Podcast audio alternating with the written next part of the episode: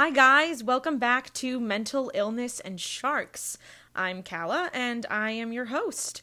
We have a really special guest today. Hi, Emily. Hello. We are really happy to have you. Thank you so much for coming and being our very first guest. Um, so, Emily, what are we talking about today? Well, also, thanks for having me. This is my very first podcast ever. um, and today we're talking about depression. Woo! All right. So, we have our wine at the ready and enough glasses in us to talk about this. Um, so, Emily, can you just tell me like a little bit about yourself and who you are? What makes you you? Absolutely. Um, so, I am a Maryland girl, born and raised. I've been in Baltimore City since 2012. Um, I just started an earring business, which is really great. It's allowed me to kind of tap into my creative side and a bit of an outlet. Um, I also work uh, full time at an international health organization, and I have a little senior dog named Gizmo that I adopted last April during the pandemic. Oh, love it. Love it. Love it. So, you suffer from depression currently, right? I do, yes.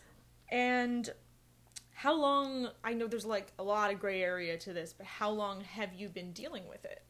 So I think it goes back a little bit more than I probably formally recognize um, because it really started with a lot more anxiety. And I really started noticing the depression piece of this um, late last year. Okay, yeah. Um, so basically, I just kind of want to hand this over to you um, so you can tell your story and whatever you feel comfortable telling me and all the people listening to this you can tell. But if there if there's a question i ask that goes too far or something please tell me uh, to stop talking. Just stop talking. Sounds great. so yeah i'm just gonna hand this over to you Okay. have at it. Yeah, so I think especially right now, um, there are a lot more people kind of recognizing um, and dealing with depression and anxiety than ever before. I mean, clearly we are in a really weird time, and it's also winter, and you can't see your friends and your family, and it's just like a really crazy time. Um, I have been really lucky to have a great therapist who's been guiding me for many years. Um, but it's been especially important for me uh, more recently. Um, I just, I'm an introvert I with, with a little bit of extrovertedness, but I'd say I'm an introvert. So generally, you know, I've been surviving okay during this time because I kind of like my alone time. I, I like sort of isolating myself in a weird way, but um, I, you know, us introverts still need human connection and we still need our friends and family and, you know, the outside world. So it definitely started out okay, but has, you know, recently been hitting that pandemic wall as they've been, they've been talking about. Um, so definitely around like November, December, um, when it started getting really cold, um, everything just kind of came to a head. I, I'm a winter baby. I generally like the snow and the cold, but you know, this year it's just like horrible. um, you know, I'm obviously very privileged. I think, you know, it's it's good to recognize and have gratitude for the things that I do have, but even in that place of privilege, you can still suffer from depression, anxiety, and other mental health issues and be sad and and I think that's okay too. But yeah, I I kind of had a COVID scare and then I've been dealing with a sort of rough breakup from a really complicated relationship that went on for a couple years and and it's cold and it's just like you know I want to hug my mom and my dad and it just you know it really just sucks things just suck um and I started like not being able to get out of bed and just felt really paralyzed and sad like all the time I definitely had moments of happiness. You know, I, I have really great roommates and we all have a lot of fun together, but I just, um, you know, it just was really difficult to function and do anything. Um, and I know there's also a lot of stigma around meds. And even for me, when my therapist recommended them, I had this weird immediate reaction of like, me, oh, I don't need meds.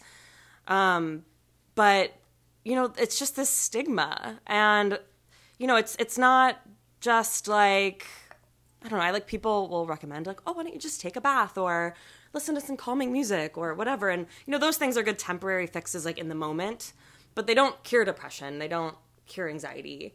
Um, there are things obviously you can do on a daily basis to, you know, get out of a funk for that moment or whatever it is. But know, I started realizing like meds could really help me, and they help millions of people.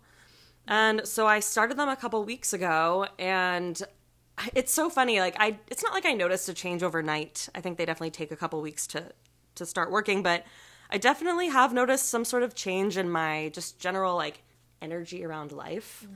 Um, you know, I still have moments, and I'm you know still I'm not completely cured, but um, I will say they're definitely helping, and I'm glad that I decided to to take them and just like you know, if you are struggling with depression, talk to your therapist, talk to a doctor because, you know, there shouldn't be a stigma around this stuff. Right? If yeah. it helps you, like, let's go. Yes. Oh my gosh. Lexapro, baby. Lexapro. oh my god. So, oh, that was. I, I have a quick question. Yeah. Um, so before you like actually experience clinical depression, what was like your take on it? Um, because I know when you haven't experienced something like depression, it's really, really hard to describe, and it's almost like, yeah, it's hard to if you've never been through it. It's just totally impossible to really resonate with. So, what was like your take on it before? Like, yeah. Mm-hmm. So it's yeah, that's a really interesting question because something I've learned is that you might not always just be able to see it from the naked eye. And that's something I didn't really quite understand um, prior to experiencing it. Mm-hmm. Um, you know, the stereotypes on depression are that um, you just like are sulking and you're sad all the time, and um, you know you can never leave your house, which is interesting because I never leave my house. But I'm just, but you know, you there's definitely stereotypes around it, mm-hmm. and experiencing it it's not always like that. It can come in waves. Um, and this is just my experience. But for me, it it comes in waves. It can be really paralyzing, or it can be a little bit more mild. Um, but it definitely sort of changed my yeah, my perspective on what it actually is. Mm-hmm. Um, there's a really like wide spectrum of what it could be, and you know, obviously, I think it depends on the person. But there's a lot of history of depression and mental health issues in my family, mm-hmm. and I've seen like a really wide range of it in my family as well. Mm-hmm. Um, yeah, does that does that answer your question? Oh yeah, yeah. absolutely. Also, like I don't know, maybe this is just me. It's definitely not just me. I've heard this before, but before I kind of started developing symptoms of depression, I would watch all these like TV shows when I was in my teens and they would romanticize the crap out of depression. Oh, absolutely. Yeah. Oh my gosh. So yeah, I wanted to touch on that because I don't really know what my question is about that. But yeah, you see where I'm coming from. Absolutely. Yeah, yeah, because it's definitely like you don't know what someone's going through just by seeing them. Because sometimes mm-hmm. also like I. I might put up a front that I don't even realize I'm doing. And if so, if someone found out that I was depressed or on meds or whatever it is, mm-hmm. they might be really surprised. And and you might also feel surprised if you found out you know, if you didn't yet experience it, you might you might find out someone is depressed or whatever it is, and be really surprised. Mm-hmm. And it just shows you that um, it comes in all forms, and you don't always know what someone's experiencing on the inside. Great. Yeah. Thank you. that that's everything I wanted and more. So thank you very much. You're so welcome. Um, that ends our mental health segment of the show. Are you ready to talk about sharks? Oh my god, please. I've been so excited about talking about sharks. Great. Okay. So, um first we're going to pick a shark for you. I'm going to Yes. I'm going to tell you what type of shark you are and why. You guys, I love sharks. I'm so excited. So, I'm so excited you're excited. I would definitely. I think I may have even told you this before. I think you're a nurse shark. But so it's interesting you say that mm-hmm. because I love nurse sharks. They're like my favorite kind of shark. I feel like they're my spirit animal. That's that's the most amazing thing I've heard all quarantine. So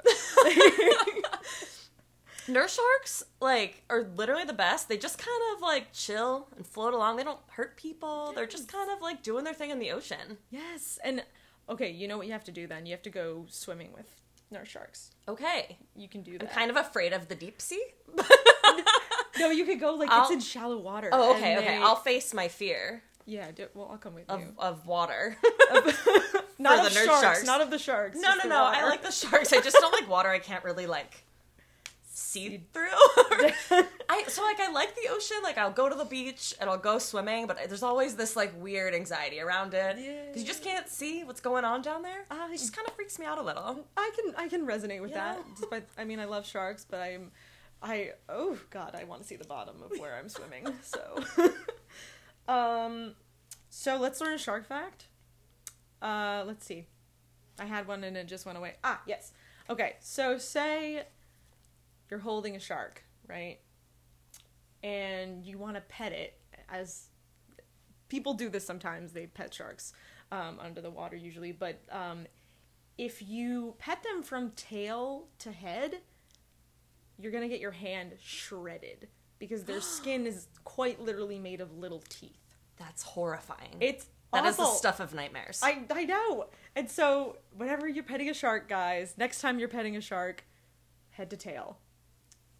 Um, that's the shark fact of the day. Wait, can I- I, can I ask you a question my about God. sharks? Oh and God. actually, I'm going to tie the mental health part back in. I love it. Okay, yes. Do sharks experience depression? So they have like okay, I'm forgetting the term for it, but I think we've all heard like, you know, like a shark keeps swimming or else you're gonna drown. Um, but that's like a legitimate thing in sharks. So that's kind of like a thing where like if they take their focus off what they're doing, almost like, so they don't have to see their life.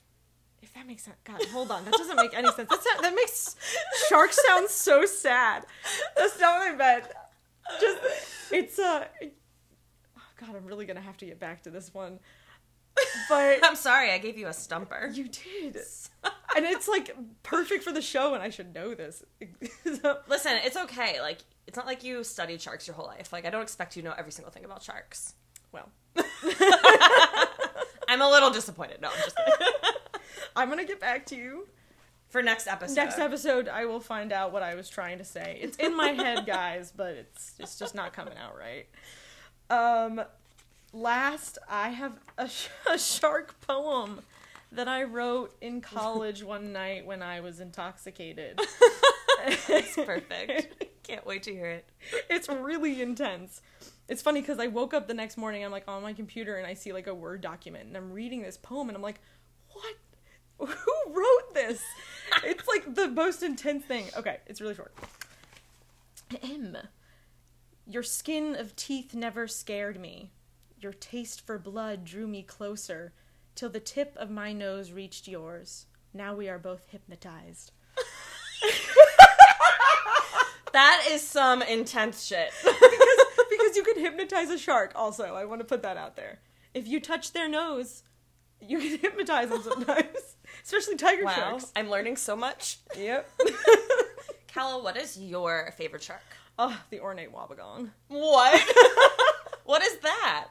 It's uh, look it up, guys. It's really cute. I mean, it's, actually, it's not cute, but like, it's like really cool looking. It's like maybe like a brown green color. I think I'm colorblind, but um, uh, it's it's like maybe like five feet long, and it blends in a lot with like the bottom of the ocean. cool. So, well, cool and not cool because sometimes people like to step on him. Oh, that's sad. and he doesn't like that. So he's not really dangerous unless he's stepped on. Which I mean, I don't want to like lose a foot. either. Just like step Yeah. on and like lose a foot. Wobbegong's just like Yeah. yeah. guys, look it up. The ornate wobbegong. Never in my life have I heard of that shark. All right, guys. Well, that is it. Um, thank you so much for coming on the show, Emily. I had a blast. Thanks, so, Calla. Um, and we will see you all next week. Um, any questions, suggestions, comments, email me at callafuqua at gmail.com. I'm going to spell that out. C A L L A F as in Frank, U Q U A at gmail.com. All right, guys. Have a great day. Bye. Bye.